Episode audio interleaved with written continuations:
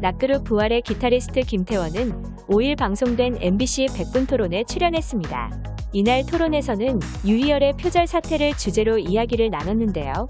이날 김태원은 보통 표절을 하면 멜로디 한두 개는 바꾼다. 이럴 경우 표절 의도가 명확한 것이다. 멜로디 한두 개를 바꿔 자신의 흑심을 감추는 것이다. 그런데 이번에는 멜로디 8마디가 다 똑같다. 그 점이 아이러니하다라는 생각을 밝혔습니다. 이어 김태원은 음악인들에게 간곡하게 부탁하기도 했는데요. 그는 거울 보면 옷매무새를 만지거나 머리 모양을 본다. 하지만 전 저를 본다. 내가 거품인가라는 생각을 한다. 예전에 예능 출연을 많이 할 때 나 자신에게 물어봤다.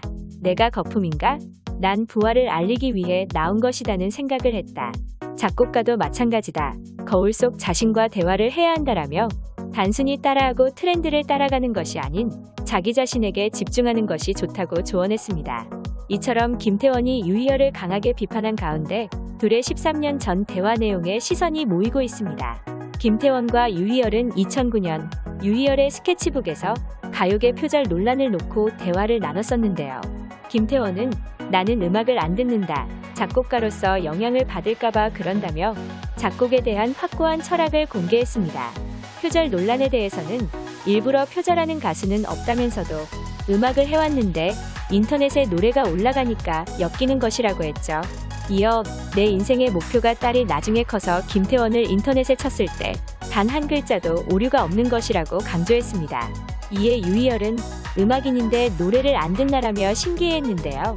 또 이날 김태원은 가장 존경하는 뮤지션으로 유희열을 꼽기도 했었습니다. 그는 내가 가장 무서워하는 사람은 학벌 좋은 사람.